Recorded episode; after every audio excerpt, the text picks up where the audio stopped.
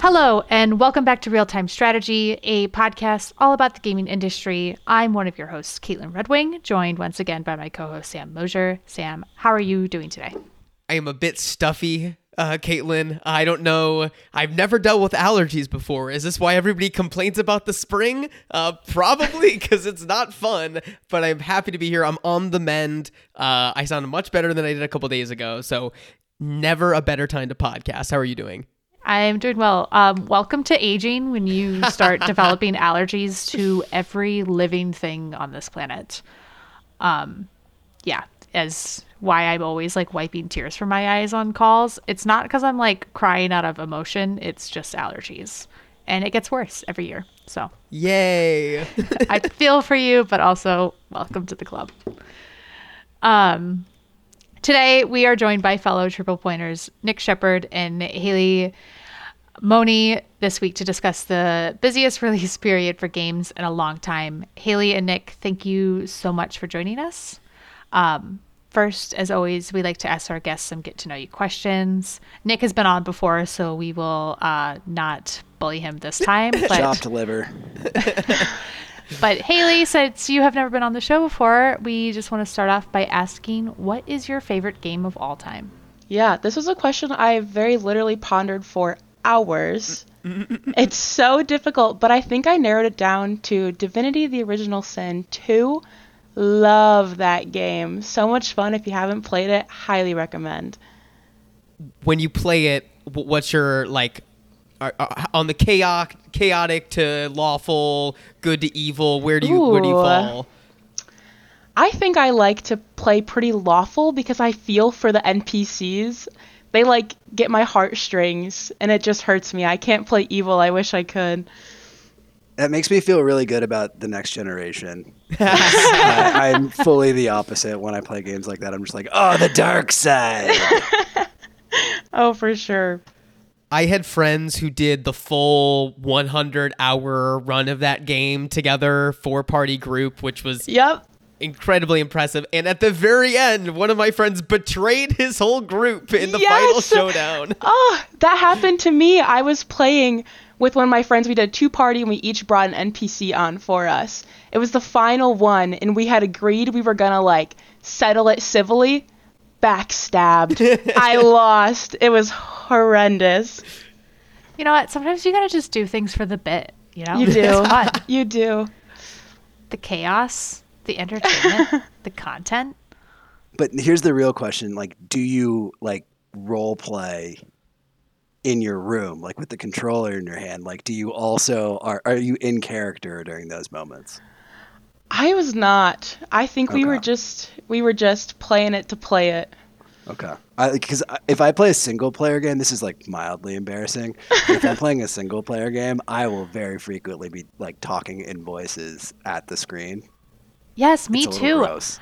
Do you um when you get to like name a character, do you name it you or do you have like an Ooh. original character that you have that you input into games? So I do. I, I have three. Um, when I'm feeling kind of punchy uh, I, I named my character spelled uh, behead me, and sometimes I'll say, oh. depending on my mood, the H is silent, which is a slightly ah. off-color joke.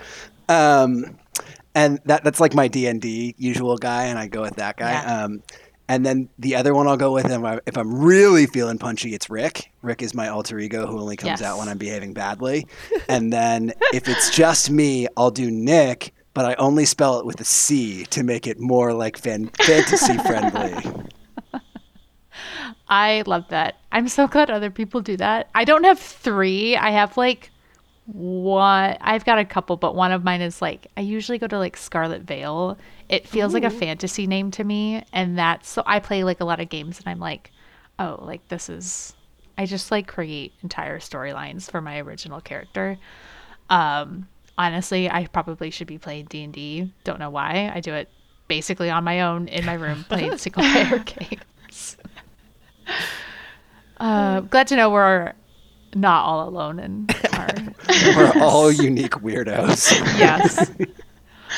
Um, Great. Well, thank you so much, Hailey. Um, next, this is for everybody, and I feel like I know what the answers are going to be, but what is everybody playing right now?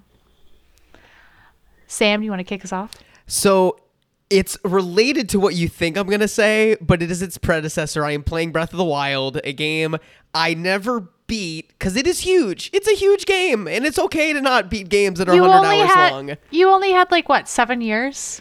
lots, lots happened between now and then. I've been busy. I say as I never finished it. I was gonna say we're we're comrades on that front. Uh, but yes, I am finally beating Breath of the Wild in advance of what will tie in very naturally to our main topic this week, uh, Tears of the Kingdom. It's just as good as I remember, and I'm glad I'm playing it now because from everything I've heard about Tears of the Kingdom, which we will be talking about right after this, uh, I've heard it's like Breath of the Wild is the first draft of you know a proof of concept is the is the turn of phrase I'm looking for for what Tears of the Kingdom is fully realized. The the shrines, the puzzle solutions, the creativity that players can execute is even bigger from what I've heard. But going back to Breath of the Wild, I'm not unhappy. It doesn't feel like a proof of concept then. Um, I'm 60 shrines in, three divine beasts down, just got the master sword. So I think in like five ish hours, I just have one divine beast left, and then Ganon. Then I'm done. Then it's Tears Yeah. of the Kingdom time. Um, Wow. Yeah, you are almost there. I will say though, okay, so I am playing Tears of the Kingdom. nice. Um, Humble brag. It does, yeah, hum, humble brag. It, even though I couldn't play until Monday because I went on vacation and didn't bring my Switch with me like an idiot, but it's fine. I'm just proud that I didn't buy a Switch impulsively while I was back in Michigan. Um, looking back though, Breath of the Wild does feel like proof of concept game in a way that I really struggled with Breath of the Wild in like the game direction and how the like side quests and just like knowing what you're supposed to do and how to further the game along it just felt very aimless whereas Tears of the Kingdom has like perfected um, guiding you in a way that doesn't feel like it's guiding. Just like how you're exploring the game, the side quests lead you in areas that really help you progress your like your character. Like you find shrines that are important. Um, it all kind of it just ties together really well. I just feel like I always know where I need to be going and doing, whereas I just felt that was very difficult for me in Breath of the Wild. Um, and honest and the puzzles are just so much better that's what i felt like zelda has always had such great puzzles and i felt like that was missing in breath of the wild. So i'm just i'm fully loving tears of the kingdom and i like spend my lunch break. I'm like sitting here. I'm like when can i go on lunch to go play for 20 minutes um, every day? So i really love it. But i can't wait for you to finish breath of the wild and play tears of the kingdom um, because I didn't finish Breath of the Wild, but I just watched all of the cutscenes and lore videos. Nice. Well, I'm glad Cheater. you're. I no, I am. I, it's that's my life. It, there, I've only finished a handful of games. I never finish games. It's so hard. Is there any other market differences between the two games that you've noticed, like, or do you feel it's pretty familiar um, in the good ways from what you played with Breath of the Wild? Um, God, it feels way more different. Like, yes, you have the main map, but you have the like the sky map, and then there's an there's an underground. I can't remember what it's called. Um, that really gives me like that darker feel, which, as everybody knows, I love Twilight Princess, and I love the darker themes in Zelda, and I feel like we're really getting that in this game. Um, I don't know. It feels like a whole new game to me. It just with the craft, the crafting, the powers that you have in this are just very different from Breath of the Wild. I like these more. Um, honestly, I just love watching the TikToks of people being extremely creative in this game. Meanwhile, I'm trying to make a cart, and when I went to hit the fans to turn it on, I hit it with my like flamethrower sword. So then I burnt the cart and myself. And I was like, "This is great. Ten out of ten game. That makes sense that I would do this. So we're not doing it. I'm gonna go on 10 foot. cards burned. yes. Ten seconds into building a cart, it was burned to the ground. Hailey, Nick, are either of you playing Tears of the Kingdom or are you playing something else? I'm not. Something else. So, Nick, I know you're playing, you know, speaking of this busy period, one of the other huge game releases of this year, Jedi Survivor. And as I know Kaitlyn Not is as well. anymore. Oh, have you beaten it? I beat it. Yeah, I beat it last night. Um, Nice. game rules. Uh, it's it's everything that the first game had, um, with all kinds of extra flavors and spiciness and customizations and more stances and more open world and more more more more more more more. The game is awesome. Um, the story is cookie cutter until it's not. Um, and because this isn't a spoiler cast, uh, I will only say there is one moment that took me so by surprise I like literally jumped out of my seat and was like, "Oh my god!" and and that was like what happened. So yeah, Kaitlyn, you're playing it as well, right? I am, yes. I haven't touched it this week since I've been back, so I only played like 10 or so hours before I I was gone the past couple weeks, so I really have to get back into it. Um I'm sure I will like this weekend. I'll I'll need a break from Tears of the Kingdom or I'll force myself to. I um I refuse to touch uh, my Switch when I'm not traveling.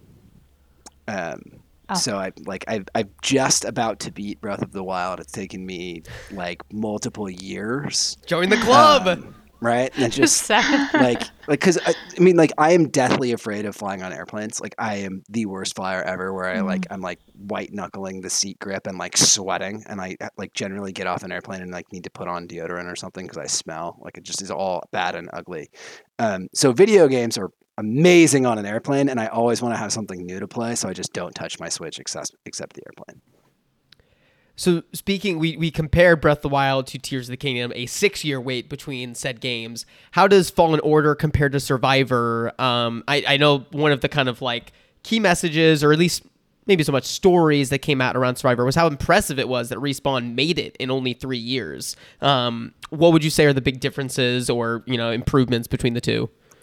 Um, I mean, the one that really stands out is in this game you get like five different lightsaber stances, um, and each of those is basically its own unique like combat class, right? Oh, like if you think about if you think about these games, um, the best analog for them is like a Souls like, right? And basically they have introduced four additional classes um, to this sequel. Um, there's you know you can be full double wielding all the time. You can have two lightsabers, or you can do the Darth Maul thing, or you can do the Kylo Ren thing, or you can pick up a blaster gun and shoot people with a lightsaber in your other hand. And all of them play very differently. Um, and just when you start interweaving it like with force powers, like I don't know, man, the sandboxiness of like lifting somebody in the air, shooting him in the head, tossing my lightsaber over the other way, doing a backflip while I'm dodging something, calling my lightsaber back, blocking something, and then decapitating a boss. I'm like, yeah, Oh wow. yeah, that was all made for me. What um what are the cuz you can you can um equip two different stances Yes. at a time. What are the two that you use the most? um, so I- being my dumb like edge lordy self, it's the Kylo Ren. Uh, Oh. The crossblade, you know, he's got like the, the like Cross the cross guard. guard, yeah, which Yeah. which like legitimately serves no purpose in the game. Like you don't actually use the cross guard. The lightsaber is just like longer and slower. it's um, best for defense. Yeah, well, it, it's best. It has a better defense. it also hits really hard. Um, so it's kind of like like if you're going back to the Souls like analogy, it's like using like a warhammer instead of you know slicing and dicing rogue daggers. So you can't do the thing Kylo does in Force Awakens, where he's like, uh, you know, crossed up with somebody and then he And twists he's it. like trying to like yeah Oh, like like like inching that side blade closer and closer to the face. Yeah, no, that doesn't that does not play into it. Next game, next game. yeah, next game. You can ro- you can role play. You're Oh, like I'm doing that right now. I some of the I, like there have been embarrassing like I am your father moments while I'm playing this game. You know. I mean, I did give Cal Kestis a mullet, and he's 100% like a southern like f boy. I, I'm so sorry to like dominate this conversation, but y'all who are listening to the podcast cannot see me. I am a proud ginger, and I cannot recall the last time I got two video games that had a ginger in it. Like this is the only one as the main character. Like it's you know, it's almost as good as playing Mass Effect mean- and being Commander Shepard, but You mean you don't count Crash Bandicoot as a ginger in the video game universe? uh, I mean, I think you need to change your TV settings. Fair. Um, Hailey, what are you playing? I'm gonna ruin the trend of playing new games so miserably because I'm playing Dark Souls 3. Um, and I am currently absolutely miserably stuck on a boss. It's called the Nameless King. It's horrendous, and I'm fighting demons playing that game. But um, love the Souls games, and so I'm finally. I'm like three bosses away from beating it, and my goal is after this to actually get into Elden Ring. So Oh, that's our goal here. I can't wait for you to get into Elden Ring. We're gonna talk. I'm so excited. I had to push it off for with like school because I'm recent recently graduated, so I didn't have that time to really invest into that um, kind of game. But now that I just have a job, oh, I'm so excited. yeah, I probably wouldn't have like dropped out of school if Elden Ring came out when I was in school because So I valid. spent way too many hours playing Elden Ring and never again never finished it. Um, but that game is so hard, and I want to go back to it. And I started as a rogue class, and that Oh, was yeah. a little bit more difficult in the beginning. So I might start out with like an easier class and yeah. help me get in It- groove.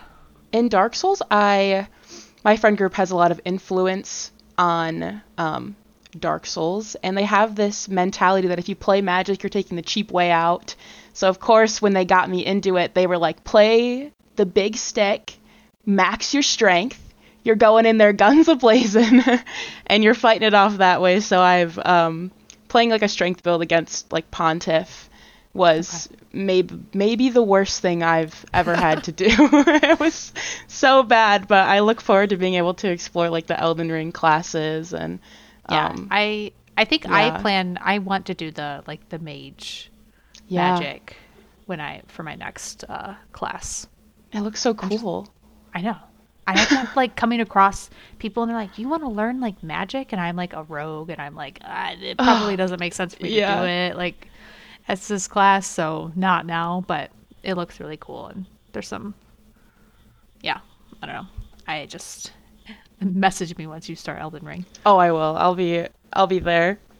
Great. Well, now on to our main topic of today's episode. Um, it is all about Q2 2023 is going down as one of the busiest release periods of the year and one, ju- one of just the most packed quarters ever. In the last three weeks, we've seen Star Wars Jedi Survivor, which we talked about, Redfall, Legend of Zelda Tears of the Kingdom, that we've talked about.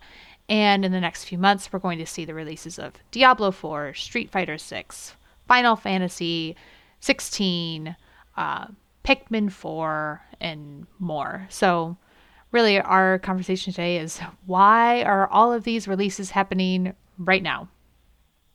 Um, summer is traditionally a very slow period for game releases, so it kind of comes as a surprise, but we know since COVID has happened, release schedules have just been absolutely insane and unpredictable. And I just, I don't know, I'd like to know your guys' thoughts. Is this something that you think will be a trend? Are we going to see more AAAs releasing during this period rather than like the Christmas holiday season? Or is this just the the backlog from the COVID years?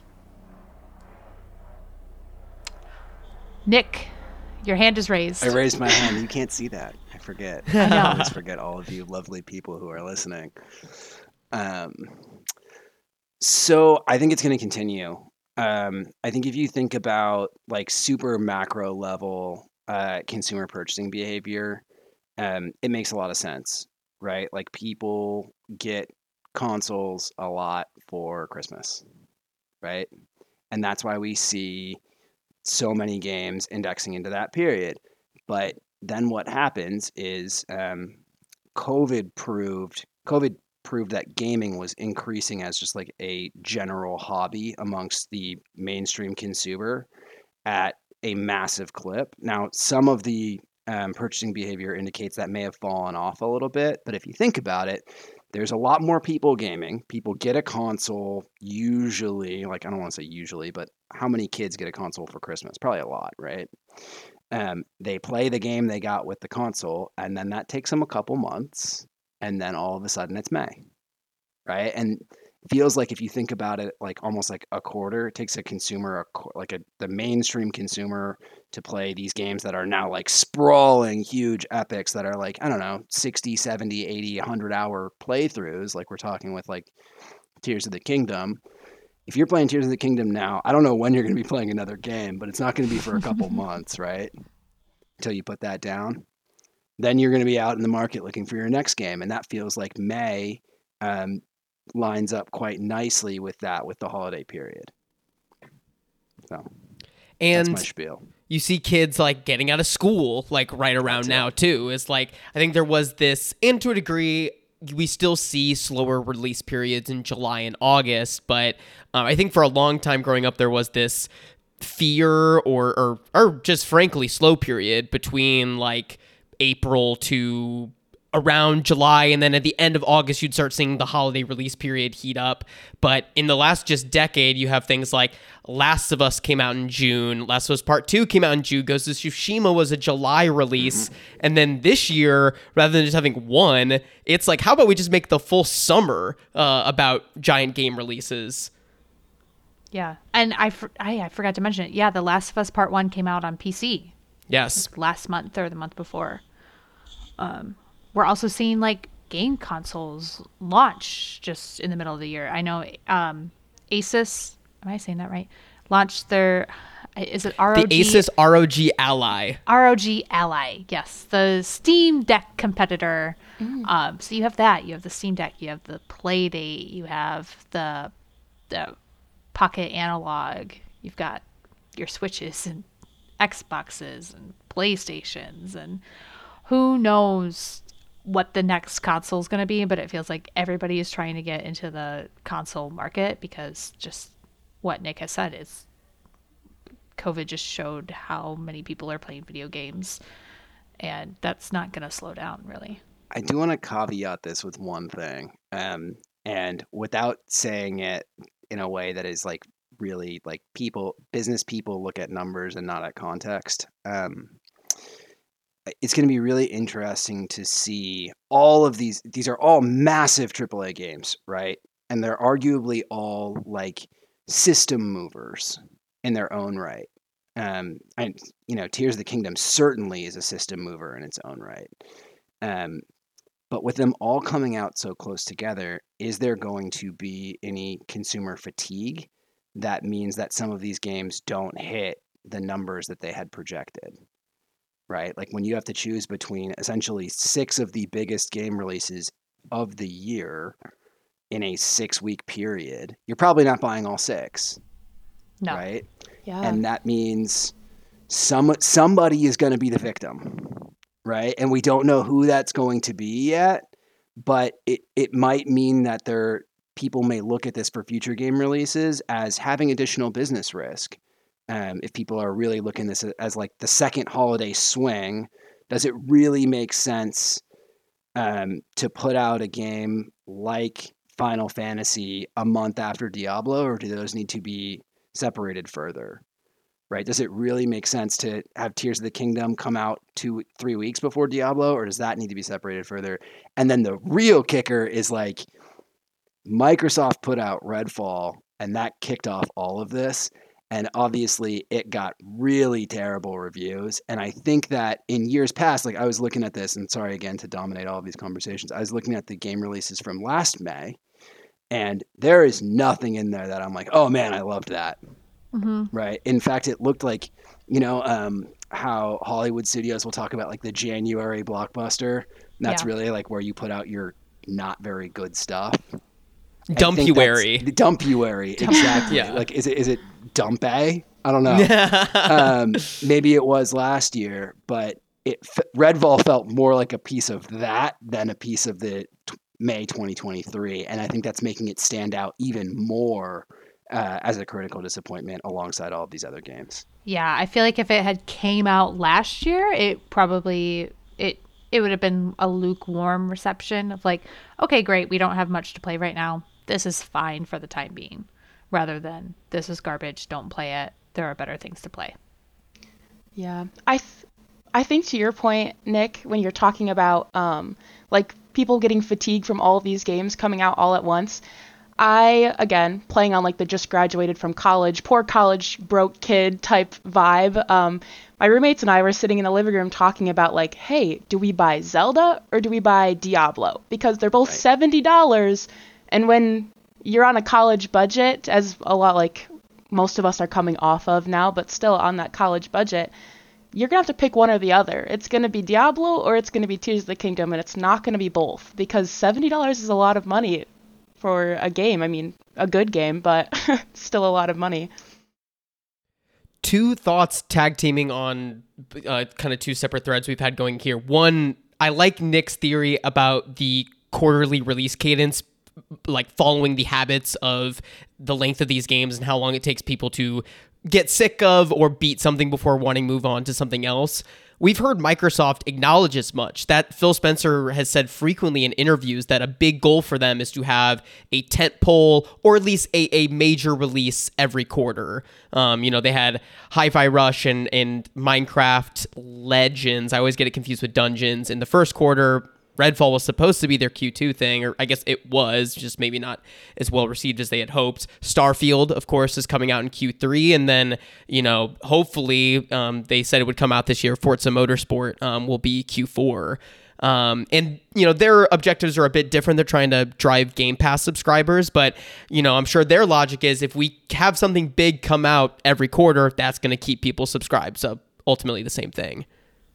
Yeah, they their strategy is basically what you said. It's I don't think they need to focus so much on exclusives as much as having those giant tentpole games be on Game Pass day Yeah. of release. It's the same way like Disney Plus has like The Mandalorian in the first ha- quarter, Yeah, and right. then like you know they just announced like Loki's coming out in the fall. Stay subscribed. Um, There's Yeah. always something to look forward to. the other, and this is you know me really flexing or, or trying my best to put on my business hat here. Um, my understanding of release periods and the business objectives behind them, you know, like uh, historically, we've talked about the holiday season. Of course, we know um, how big sales are during that time. And then in the last couple of years, we've seen a lot of major games come out in Q1, which for many companies is the end of their fiscal year. So it's, you know, famously like EA wanted to get out Anthem in March, right before the end of their fiscal year. That would have been a couple years ago at this point. Um, Nick brought up the competition that's going to happen in, in May and in June with all these games coming out. I wonder, and, and correct me if I'm wrong, I, I, I might totally be here. Is there some mentality of like, you then have the full fiscal year to get bites at the apple of like, come the holiday season, your game is now on sale, or it's bundled with your Switch, or it's bundled with your, and you get a couple chances to sell it again with DLC or something like that. it's a hard question to answer because many of these games we don't know um, if they're going to have an expansion True. or what what their kind of secondary market strategy looks like. Um, I know you know the trend in games now is really not no longer just like play the campaign and put it down, right?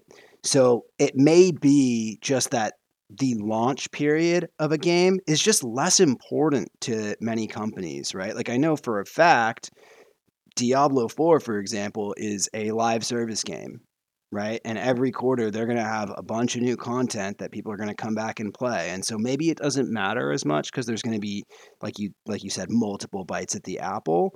Um, but for something like Tears of the Kingdom, I don't think they're making DLC.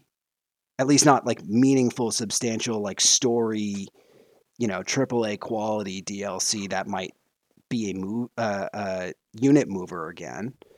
Um, No, it'll be something. Th- Breath of the Wild had DLC, but that was Right. for fans, not for Right. selling new copies. and similar, like Final Fantasy 16, obviously it's a massive um, departure from how previous Final Fantasies have been delivered and what the game is like and all of that stuff. But that is not a, a super prime candidate, I think, for like another massive DLC. Although they tried pretty hard with Final Fantasy 15 to do that, I don't think that was all that successful. Um, so it's just interesting, right? Like I, I, I maintain, I, I do think that there is going to be a victim during this flurry of major releases and it's just i think it's impossible to predict who that is and what the quote unquote lessons learned will be from that that ripple across for the next couple of years Do you? Uh, I'm trying to figure out what I'm trying to say here. Part of all, all of these releases that are coming out, though, they're all like established. Other than Redfall, they're all established IP already. franchises. Like, they're franchises. I. I feel like if it this was a different set of AAA games, m- there would maybe be a someone who gets like hurt. But to me, like they all have such huge dedicated fan bases. I don't see them being hurt as much as you would expect with having this many AAA games launching in three months.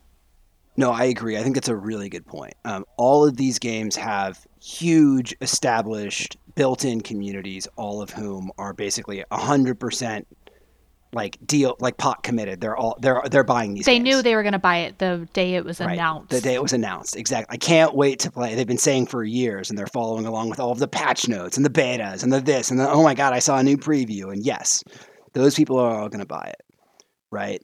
But let's go back. I mean, there is a, a a thing that we have been talking about as we pitch media about Diablo Four. Um, and I forget the specific numbers on this, so I'm not going to be like exactly accurate on this. But TLDR, Diablo 3's opening weekend was bigger than Avengers Endgame. And that like that's a fact. Those are those are numbers that we have and we research and we know all of that and they're publicly available. We're not, you know, giving anything out that's uh, behind closed doors. But you don't achieve that level of success without bringing in new players and without getting into that mainstream, right? And I think all of these games, with maybe the exception of like Street Fighter, are all aimed to be that level of success. And to return to the what games are nowadays live services always you know trying to bring in new players over the course of several years we know from how capcom has supported street fighter that this is going to be the platform for the next five six years. Basically this console generation is going to be at mm-hmm. evo every year. There's going to be super street fighter 6 and then super street fighter 6 turbo and and you know so um, I'm sure there's they're not as afraid at maybe getting trounced out by Diablo only four days later because they know it'll be the talk of the town at Evo in a month. Right. Yeah, and I feel like because of that, it gives them even more opportunity to bring in those new players because each beat that they have for live service, it's meaningful and impactful and big, like, and they make a moment out of it, that's going to drive new players. Maybe it drives new players, but really what it does is drive sales amongst their hardcore people, right? Like every time, like think about, I don't know, I'll use Super Smash Brothers as an example, right? Every time they release a new character, it's what, like 10 bucks, If even. if that. But that's, yeah. I might be six. Yeah. might, okay, so let's call it six bucks. But let's say you're able to release a new character every three months, right? That that might be a little aggressive, but that means that you're banking four characters a year at six bucks each time. So that's twenty four additional dollars from basically every unit that you sold, right? So now your game is not seventy dollars; it's ninety four dollars, and that's only one year of post launch support. Let's extend that out across. Now you need to buy the Turbo Edition that that Sam said, and I, I don't mean this to like talk trash and say that they're nickel and diming folks. This is the business model, and it's a business model that makes sense for fighting games in a way that it doesn't necessarily make sense for a game like Final Fantasy or Tears of the Kingdom.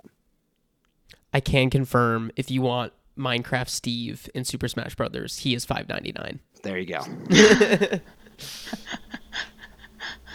I didn't even know Minecraft Steve was in. so you learn something every day. Before we move on, I'm I'm curious. Um, obviously, there are, there are two members of this call who are like th- several members of this call who are extremely biased. So we're going to exclude Diablo from this conversation because Blizzard is our client. But like, of all of these games that are coming, like, who's buying what and and why? Okay, that's a good question. I I did think about that, but I was like, can we talk about that? But yes, you. We just, we can't uh, we'll just not Okay. do Diablo and stay safe. yeah, I'll start. Well, okay, I will say Diablo anyways because I played the beta and I was like, It rules. I'm it fucking rules, and I can't wait to play it. The also the cinematics, beautiful. I would watch an entire like movie of the cinematics from this game. Anyways, Star Wars Jedi Survivor. I am a huge fan of Star Wars. I loved Fallen Order. Just I'm having a blast with that. Redfall, nope. And I knew that even before the reviews came out. Just it did it it didn't look like anything I haven't played before. And that's a whole topic of conversation we could dive into, but um yeah, Tears of the Kingdom. I love Zelda. Breath of the Wild I struggled with. I was like I'm going to buy it anyways and hopefully I'll like it. So far so good. Um and then like yeah, Street Fighter 6, I've never been a Street Fighter person and I've only played one Final Fantasy game. However, I am I'm like slightly curious about Final Fantasy. Like I might want to watch someone play it and then decide I don't know. I'm I'm on the fence with that one, but that is those are the games that I'm picking up. Uh, I will be picking up Pikmin 4. I know, like I kind of briefly mentioned that, and that's a to me that's another big Nintendo release. I think the last big release they have slated for the Switch right now. July belongs to Pikmin 4. yes, I'm I'm slotting that in with these because it kind of cuts us off at the end. What about you guys? I'm a like what do I want to be in the mo what do I not want to miss the moment of be in the zeitgeist and what can I aff- afford to wait for um and ob- obviously if anyone is on Twitter right now uh Tears of the Kingdom is the zeitgeist uh which is why I'm trying to rapidly beat Breath of the Wild so I can pick up Tears of the Kingdom. I also as many people do travel a lot in the summer. So Tears of the Kingdom is going to get a lot of usage um for work trips, personal trips, um etc.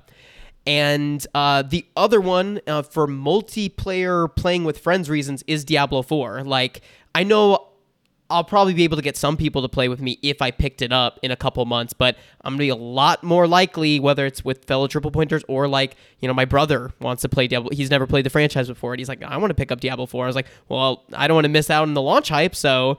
Um, whereas, like, I never beat Fallen Order, or um, I don't really care about Final Fantasy spoilers, so like, I'll probably pick those up in the fall, um, but they're not a priority right now.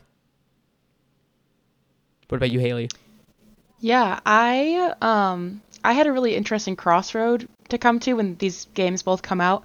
I have never played a Zelda game in my life ever. My game niche is so weird that I have never played a Zelda game.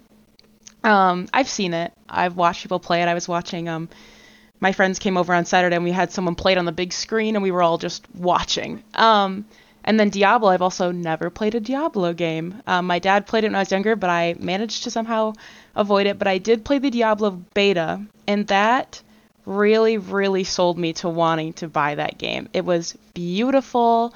Um, it was so fun. It was so cool. I did get kicked out a lot because of like the game crashes on the beta weekend, but we made the best of it. Um, and I'm also a big like playing with friends kind of person. I play a lot of like League of Legends and Valorant, Overwatch in my free time. So um, Diablo has that fun play with friends aspect, but it was a really hard crossroads, and I think I'll probably pick up Diablo.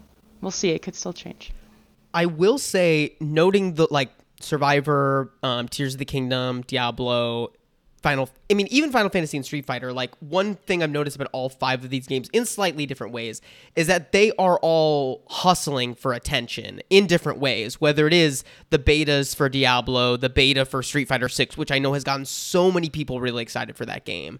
Um, Final Fantasy 16 has had several deep dives. They, they, you know, they just got the new Game Informer cover. Diablo 4 was last month's Game Informer cover. Um, Tears of the Kingdom of, you know, it was very quiet for a really long time, but that month before release was jam packed with a gameplay deep dive, an incredible cinematic trailer, a press preview uh, event that they flew people out to New York, and then release. Uh, and then Jedi Survivor had a press event just a month earlier, whereas like Redfall had a preview like three months ago, and and then it was all mum except for the hey, this game's only 30 frames per second, which is not the last news beat you want to have before a game comes out. Um, so I, I I just note that because since the pandemic, I feel like a lot of games have taken a really quiet um, launch campaign. Like God of War Ragnarok didn't have a single preview, and it, of course the hype was there that it didn't really need it. Um, but I feel like these games are all aware that we have to make some noise to stand out amongst the crowd. That's a good point. That's a good point. coming uh, from a place where I had never like played the Zelda games, so I didn't know anything about them. That Tears of the Kingdom was able to stick out to me, even though I was not in the fan base. Like I was so far removed from that group of people, but somehow the very overwhelmingly positive reviews came across my radar, and I was like, wow, people are loving this, and just how loud it was able to be was able to get into my sphere of I don't play anything like that, but it still made its way on my radar. Am I going? Yeah, you're going. All right. Um, I'm gonna play the hell out of Diablo when it comes out. I don't want to be spoiled on that. I'm I, I am a sucker for um, storylines that touch on mythology, right? Like I have God of War essentially themed tattoos. Um, I the angels demons element of Diablo is just like purely my jam. Like when I when I was growing up, um, my my folks would drag me to church uh, every Sunday, and I would just read the Book of Revelations because that stuff is entertaining as hell. Um, it's like you know the sea demon rose from the sea and smote all of the sinners, and like that's Diablo. I'm like, yeah, I'll play that. That's great.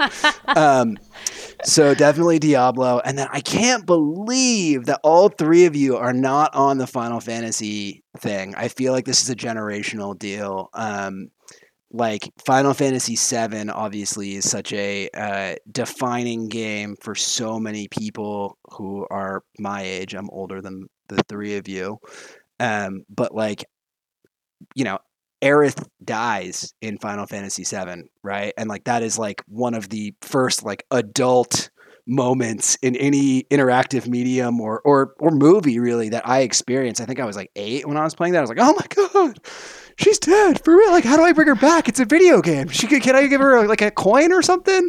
Whoa, spoilers, man. I know, Yeah. I know. Yeah. Well, yeah, if you don't know that 25 year old game. anyway, but like my, my larger point is like I I want to not be spoiled for whatever they have in store with 16 and uh, 16 has you know the traditional Final Fantasy battles and whatever that is, but then it also apparently like has kaiju mode. yeah. And like I'm playing kaiju mode every like I just want to like die intentionally when that boss is like one hit down. I'm like, oh no, I have to play that again, um, and just do that on repeat. I will say, uh, and I, God, I, maybe this is an easy answer. I don't know how to just start into Final Fantasy. This Final Fantasy 16. Do I have to play 15 No, no, no, no. They, they literally every Final Fantasy except for there's like one weird exception where they tried to tie them all together. I forget it was like during an offsuit side side game. They are all original stories. So like there's no returning characters. Okay. I feel not- like everyone who's always they're like, well, you have to play this one and you have to play this one before you play this one. Like there are there are like tropes that are that go across all games and like you know we're on a gaming podcast i'm not going to spend that much time explaining it but there are crystals in every final fantasy game and there are summons in every final fantasy game Chocobos. and chocobos and like that's really it there's usually a guy with spiky hair Okay. that's about it Yeah, I I guess I just haven't looked too much into it, but I maybe maybe I will try Final Fantasy 16 because I I do. I'm like there are huge moments, and I know so many people are just like adore those games, but they're kind of intimidating to me, and I just haven't spent the time to like look into it. And maybe that has something like, is there a story that comes out where it's like, yeah, like this should be your first Final Fantasy game? I don't know. Maybe. someone will write that if they're not Yeah. currently to my understanding, the other big selling point of 16 is that you know discounting because like every two or three Final Fantasy now is, is an MMO, like 14 was. Um, but like the last several single player ones like I think ba- t- n- since nine, um, have had some sort of modern or sci-fi bent to them. Yes. 16 is heavily and they've said as much Game of Thrones influence. It's bringing it back to the more fantasy realm of like you know I think again 9 was like the last one. And so that does excite me. I I like the castles, knights, dragons uh aesthetic of this one. Yeah, it was that Game Informer cover was sick. Oh, it's sick. Yeah. and yeah, it's with the it was like the kaiju like dragon monster thing in the background of it. I was like, I don't know what any of this means, but that looks cool. And yeah, I didn't know that there was like the Game Game of Thrones influence, but I I see it looking at like the art for it now. Uh, so kind of moving on, a lot of this um, kind of ties into our jobs as PR. Like how, if this is going to be the norm and you are have to launch a game in the spring, summer months, or the holiday season, and you're going up a bunch of AAA games, um, does this change your marketing plans? How do you launch a game the same day as a AAA game? Do you not? Does it matter? Um, this kind of was a discussion of topic on Twitter, if people are still using Twitter, the last week or so, um, because of the Tears of the Kingdom release day. Um, I I won't call out the Twitter because I won't name names, but it basically went around, and the rec was essentially that it doesn't matter if you launch the day the same day as a AAA game. Um, one of their points was that the conversation we see around triple ga- AAA games is a very small bubble, aka Twitter. It's the gaming uh, community, and that doesn't represent the larger audience. Um, maybe I don't essentially agree with that. I think there are so many other factors to this that the conversation we are seeing on Twitter does, in a way, influence the larger audience because if all reporters are talking about and all content creators are talking about is Tears of the Kingdom, that means they don't have time to talk about your game. Um, sometimes that doesn't matter, but sometimes it does. We've had clients in the past who have told us that our work as PR professionals drove their sales, and that was the only thing that drove sales because, for a number of reasons, and maybe that could have been like they couldn't afford other marketing. So, to me, that means like, no, we do not launch the same day as a AAA game because if you're driving sales through PR, you need press to talk about it. It needs to be everywhere. I would not recommend launching the same day as Tears of the Kingdom. Um, but yeah, this was this was talked about all last week. Everybody had different opinions. Some people were like, it doesn't matter. Some say it does. I would like to know your guys' thoughts on that and go from there. Nick, you want to start? Okay. You can see me champing at the bit here. Um, look, I think that we're talking about essentially two different things. Um, and I, I think the conversation on Twitter, just by virtue of 140 character limits, um, makes it have to stay really high level and not get into the nuance of this.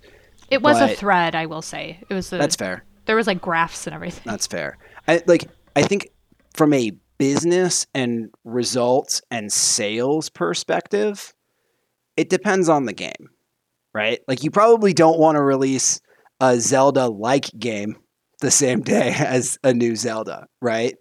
Um, but I think you can still sell units. I think you can still sell copies of games that are uh, substantially differentiated um, during those time periods. Now, from a PR perspective, uh, it's a hard no. I mean, like go to IGN now, and what today is the 18th, and I forget the exact day of Tears of the Kingdom's release, but I think it was like two weeks ago. And you go to IGN.com right now, and I believe that three of the four main stories are Tears of the Kingdom, still, right? And Yeah. have been ever since launch day. And that means even if you're successful and you get somebody in to do a you know cover your game that's not Tears of the Kingdom, you're probably not going to get top placement or engagement or traffic at the same level that you would if you weren't competing with that. Now, obviously, PR is not the be all and end all of uh, games marketing or how games perform or any of that stuff, but it is certainly not an ideal PR time frame to be launching around these games. Um, you can still be successful as a business and as a company doing so.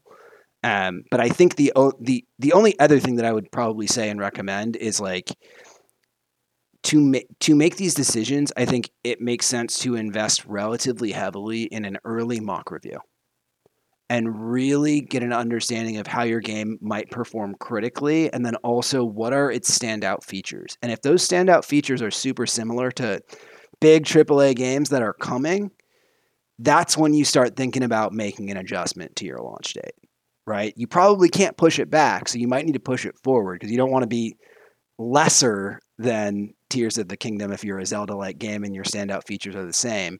But those um, mock reviews and really drilling in on like what makes this game fun? What is the fun factor? Why do i enjoy this game? What am i going to when i leave when I, and my elevator pitch of the game does it sound identical to one of these other big aaa games that are coming out? Okay that's going to be much tougher. Um, so anyway i'm ranting and raving at this point i'm very curious what everyone else thinks I mean, another way to think about what Nick said is to think about, you know, same thing with the, you know, it's a, a, a fragment, a way to view our perspective on VR or PR is who are your audiences and what will they care about at that time. Um, like, you know, just I referenced it earlier, but Street Fighter Six comes out four days before Diablo Four. Um, those are both huge games, and while there are probably people interested in multiplayer games or or some aspect of competitiveness, there is some some PvP in Diablo 4. Like there's not a whole lot of overlap between a fighting game and an action RPG. That's why I think those games can occupy the same space and they're ultimately coming out 4 days between each other when you also look at the influencers, the you know fighting game influencers are going to be churning out Street Fighter content for all of June, and pretty much anybody else is probably going to be playing Diablo 4 until Final Fantasy 16 comes out. Um, and whereas like you know Mortal Kombat 1 was just announced this week, um, you know that's going to be hardy competition against Street Fighter 6. I honestly don't know who would shake out there, but obviously it is beneficial to both of them to not release within the same week of each other. Yeah. Um, obviously, I kind of have a baby stance on it because I've only kind of been in the gaming PR sphere for what three weeks now. But um, being that I have like the baby stance on it, I've done a lot of like digging through coverage um, and we've had so many releases. It was definitely an interesting time to like hop on things with it kind of being a chaotic um, summer. But one thing I've noticed going through it is, um, you know, if something big happens, maybe there's three diehard people who are always writing about, I'm going to say like League of Legends, just because it's so out, out of left field. But maybe there's three diehard people writing about League of Legends and four people who sometimes write about it when there's a patch. But if there's another game that occupies those four sway journalists, you're going to miss that media coverage. And if your game relies so heavily, like if your marketing plan relies so heavily on media coverage, then I feel like it would be a good idea for you to shift your stuff. Yeah. But obviously, like Nick said, there's so much that goes into that. But um, yeah, if you're super heavy on what people have to say about it, then I feel like that makes sense. No, that's a very good point and something we think about. And I think it's yeah, if PR is a big part of your marketing plan, that's even more important because a lot of, as we've seen, a lot of these gaming sites are there's a huge shakeup happening in the journalism world, and there are fewer and fewer journalists who can be like beat reporters essentially on one kind of game. So before, when we had someone who's like, yes, they would only write about Diablo, and this one would only write about Final Fantasy. Now they have one person who has to cover both, which means you have less time to like or less amount of articles going out for one outlet on your game. Um, it's unfortunate and really sad to see this happen with journalists journalists, but it does change how we target them as PR professionals. Um, another thing to kind of think about, um, and it was one of the issues that kind of affected Jedi Survivor and Redfall. And Nick, you talked about doing the mock reviews, but also like QA testing, like issues and bugs. Do you launch your game in such a busy time when you know it's not going to be great at launch? Like that shouldn't have come. It really shouldn't have come as a surprise to the developers. They know what state their game is in when they send the final um, version over to PlayStation, Xbox, Nintendo Switch, whoever it is. Um, but yeah, I I feel like those those two titles really got hit hard in their coverage. Um, Jedi Survivor because it is an established IP and a beloved franchise, people are gonna buy it and play it anyways. Wait for the patches to come out. But for something like Redfall, when you're just you're swamped with bugs and that's all people are seeing in coverage, I'm not sure who's buying that game. It's I'll- w- uh, go, Go on. ahead, Sam. I was just gonna say, and there's a lot of other like extraneous circumstances contributing to this, but like the one upside of how busy this release period is is like no one's talking about the red Redfall problems a week, like a week later. Every everybody's talking about Tears of the Kingdom. I mean, like when Cyberpunk came out in December and was the last Yeah. major game of that year. It was all anybody talked about for two to three weeks. Of course, the hype for Cyberpunk was a lot higher for Redfall. I digress.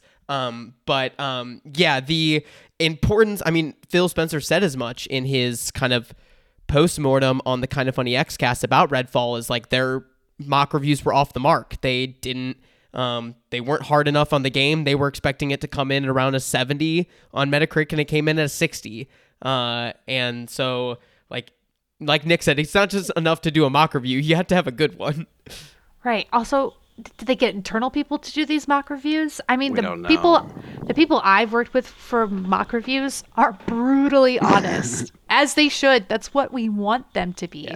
That should be very clear when you hire someone to do a mock review is you need to know their true feelings because like if your mock reviewer people are telling you your game's going to come at a 70 and then you launch that I think it's really tough when it comes to technical issues and mock reviews because by by the nature of mock reviews, you're often going to have to play a game while it still has technical issues. And so the developer will just tell you like the tech issues will be solved by launch, true. right? Yes. And so, you know, that's something that I I think probably popped up in Redfall's mock reviews. I don't know when they did them. I don't know who they did them with, right? Like there's so Yeah. much um, context that we're missing to really understand the, uh, what Phil's really saying there. Um, but I can tell you that uh, Jedi Survivor crawls if you get around water. Oh yeah, that's Like, the oh the absolutely frame. crawls. The drop frames is rough. It's like I to a point where like there's a, there's one boss like optional boss fight that's like under a waterfall and I'm just like nope just not doing that I don't care like it's it's just I can't it's almost um, game breaking to to have to fight somebody in those in those circumstances so Yeah. Other than that, the game runs. Game great still for me. rules. Rules. just water Yeah. like yeah it's one of those it's like you have to like blow on it like it's a Nintendo cartridge I don't know Oh, those were the days when I could fix game bugs by blowing on a cartridge. I, I also wonder, and this is beyond PR's control, but like you know, the the major thing plaguing Survivor's launch was the PC version, and a studio, um, you know, Capcom has, has followed this release structure where they put out their games on console, they're very polished, run well, and then months later, the PC version will come out, um, having had the developer solely focus on that SKU, and it comes out running great. And I know, obviously, again, that's beyond our control, but like, I wonder if that's the approach that needs to be taken with these massive games that can't, you know, easily be developed across multiple systems and released at the same time.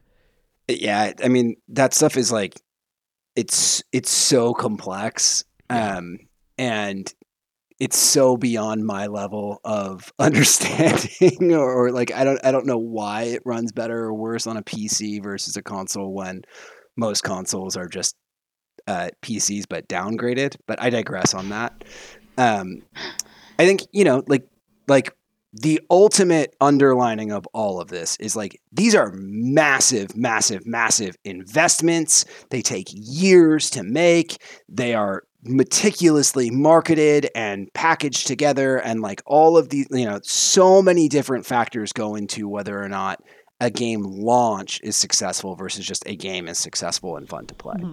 Right. And, um, you know, we've heard people in this industry talk about like it's like steering an air- aircraft carrier and i think it's pretty obvious when you see things like that how hard it is to turn the aircraft carrier um, if things come in even a little rushed or even a little last minute, and just being able, like pivoting is really really tough um, for launches of this magnitude. mm-hmm. yeah, I th- never will have all the answers there, but yeah, it's something to think about. And another thing that we haven't touched on with these like busy release windows, and especially if we think like this spring summer is gonna win- busy window is gonna continue, how do events play into this?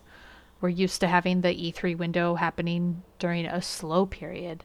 Well, now this year, E3 is not happening, but Summer Games Fest is happening. There's the Xbox showcase. PlayStation's getting a little ahead of it with theirs next week. Um, but you get Steam Next Fest. There's PC Gamer Show. There's just so many events and announcements that are going to be happening in the next month. Um, does this window give them time to breathe, or are we just like I don't know. Is it shooting ourselves in the foot? Do we think this is going to change? I feel like the whole industry is just kind of like refiguring out their structure. Um, I'd like to know you guys' thoughts. Do we think this event window is going to stay the same? Is it going to move? What do we think? Oh, Um, it's interesting. It's I mean the timing of it is funny because like Diablo comes out, uh, and now of course after it is is Final Fantasy 16. That's kind of the outlier. But like all these major games come out, and then like just two days later, Summer Game Fest is like, all right, enjoy what you're playing right now. Here's what's coming in the next six months, and I don't, I don't foresee it changing because the interest and demand is there to be participating and to get the word out. Like, um, there will be again, there will be winners and losers, but uh, you know, history is made by the victors, and like Sony is not afraid at all to come out here next week and debut gameplay of Spider-Man Two. Uh, you know, why do they have a reason to move? It's again comes down to how other people who might have the same type of audience need to react accordingly. Um, but these big events, Summer Game Fest, PlayStation, the Xbox Showcase, um, I don't foresee them moving. Maybe some of the other ones will because they're getting drowned out by these other big ones, but I don't think the, the big boys or the big dogs have a reason to. Nick, you're. Okay.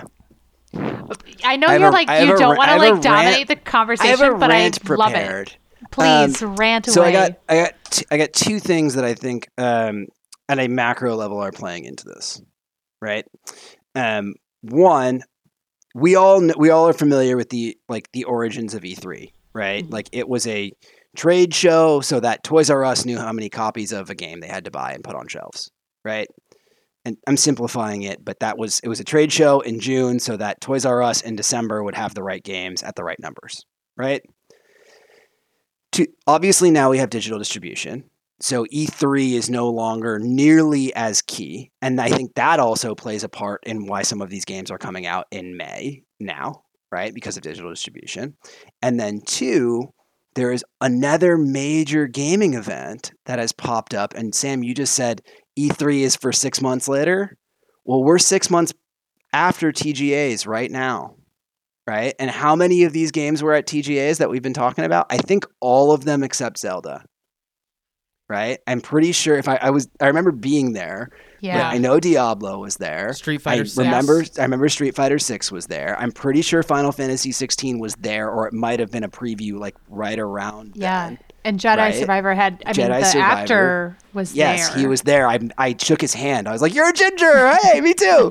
um, like right so like now you're seeing now there's two windows and maybe that is somewhat um, the tail wagging the dog?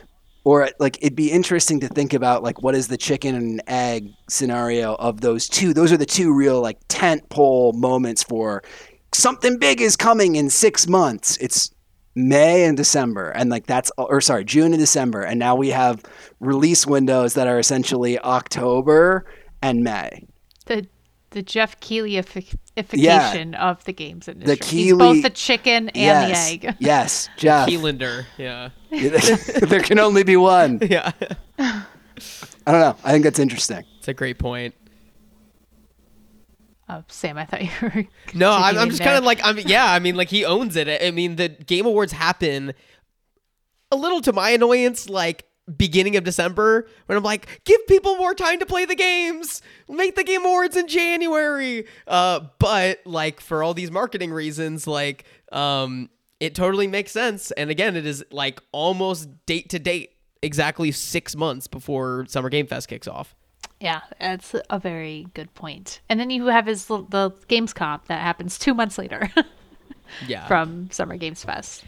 And in some ways that acts as the you know you'll see things at summer game fest in june with like a cinematic trailer and then they'll show up at gamescom with like the first debut of gameplay or or vice versa. Um, things will show up at gamescom one year and then the next year they'll be fully kicking off at summer game fest. Like you know Keighley i mean i would hopefully one day we'll get to speak with him on this show. Like i he's built quite the the savvy timeline that works very advantageously for so many studios. Yeah. I'd, I would love to know if that was a thought ahead of time or it just kind of like happened that way and was Yeah. like, this works. We're keeping this. We're just going to expand on it. Um, but yeah, lots, lots to think about. Um, anything else that you guys want to discuss about the busy window that is these couple months with games? there Sam Sam was talking about this earlier and like how hard it is to stand out in these very busy times that are dominated by major tentpole AAA games. Um, and I think it's it's really interesting to think about that not only at if you're a smaller studio level, but like I know that all of those studios are thinking about that too, right? And um, since we are a PR related podcast, um, I'm just going to throw out a plea to uh, AAA game developers to really consider and consult with their PR team as they're putting together their marketing plans for these games, um, so that when it comes time to launch the major marketing activation, the PR team is ready and able to amplify that um, as much as possible because it's not just you know you don't want to just reach the people in the room Mhm. right or you don't want to just seize a moment you want to start a movement um, and starting a movement means consistent steady amplification across multiple channels which includes pr includes social includes community includes creators and just the more that these things all work together um, the easier and better it is to get all of the great results that we're seeing for all of these games. And so that's just, you know, th- some of that is like very no duh, but um, I I am very very excited about all of the things that we have seen. Um, I'm very excited about some of the things that I know are coming. Um, and uh, we will have lots to talk about when it comes to like the stunty part of PR um, to examine and dissect in all of the months to come, thanks to this busy period. Amen. yeah i love it H- Hail Satan, as the Diablo people would say. Um, all right. Well, thank you guys so much for joining us. I this was a great conversation, and I look forward to more fruitful conversations in the future. Um, I'll we can start just like where can people find you, Hailey? Ooh. if you want people to find you. If you don't, you don't have to say. We you can Yeah. stay ominous and, and I if mean, you would like to. They could. They can find me on Twitter. My at is Hakey exe. It's H A K E Y E X E. I think that's actually my at for everything. So you could find me pretty much everywhere. Love it. Definitely go give her a follow. Uh, Nick, where can people find you or your alter I was ego, gonna say, Rick? don't follow me on Twitter. It's it's at Nick and and Nick and Rick Shep. Rick does all of the tweeting. I don't trust that guy. You shouldn't either. either. Um, and you know, You're you're selling Rick short because if they're yeah, um, yeah, yeah. what yeah. Chargers then, then get in there. and Padres, what Chargers, and- Padres. yes, Padres. Yeah, no. I almost said that would have been a Cardinals and thing. I I'm, I'm literally wearing a chain that has get the San Diego fired. Padres logo on it right now. Yeah. So if you are a fan of those sports, go give Rick a follow. Sam, where can people find you? Find me everywhere at Sam Scott Mosher, uh, including on Letterboxd. Not sure if I'll be seeing Fast X this weekend, but I'll be seeing some movie. Kaitlyn, where can people find you? They can find me at Kaitlyn Red Wing. Um, I will not be seeing Fast X. I'm sorry. Should we do a No, sequel join podcast family. to talk about that? Because that's crazy. what? I we have been like we want to talk about Okay. movies, but this is we don't. I guess we kind of worked in movies a little bit, but D- Dumpuary. it's called it's yeah it's the real real time strategy, but it's R E E L. Yeah, it's we're we're super nerds. Um, Kaitlyn, where can people find know. you? I said Oh, yeah, sorry, my bad. I just said I won't be watching Fast X though. Sorry, so I was so hurt not- by that I forgot it. I know they might not want to follow. You're me. out of the family. Anyways, yeah, I've been kicked out. It's okay. I'll find another family. Um, but you can find the podcast at Real Time uh, Strats on Twitter. You can email us at podcast at triplepointpr.com and let us know if there's a topic you want us to talk about or any guest ideas. We'd love to hear them. Thank you so much for listening, everybody, and have a great day.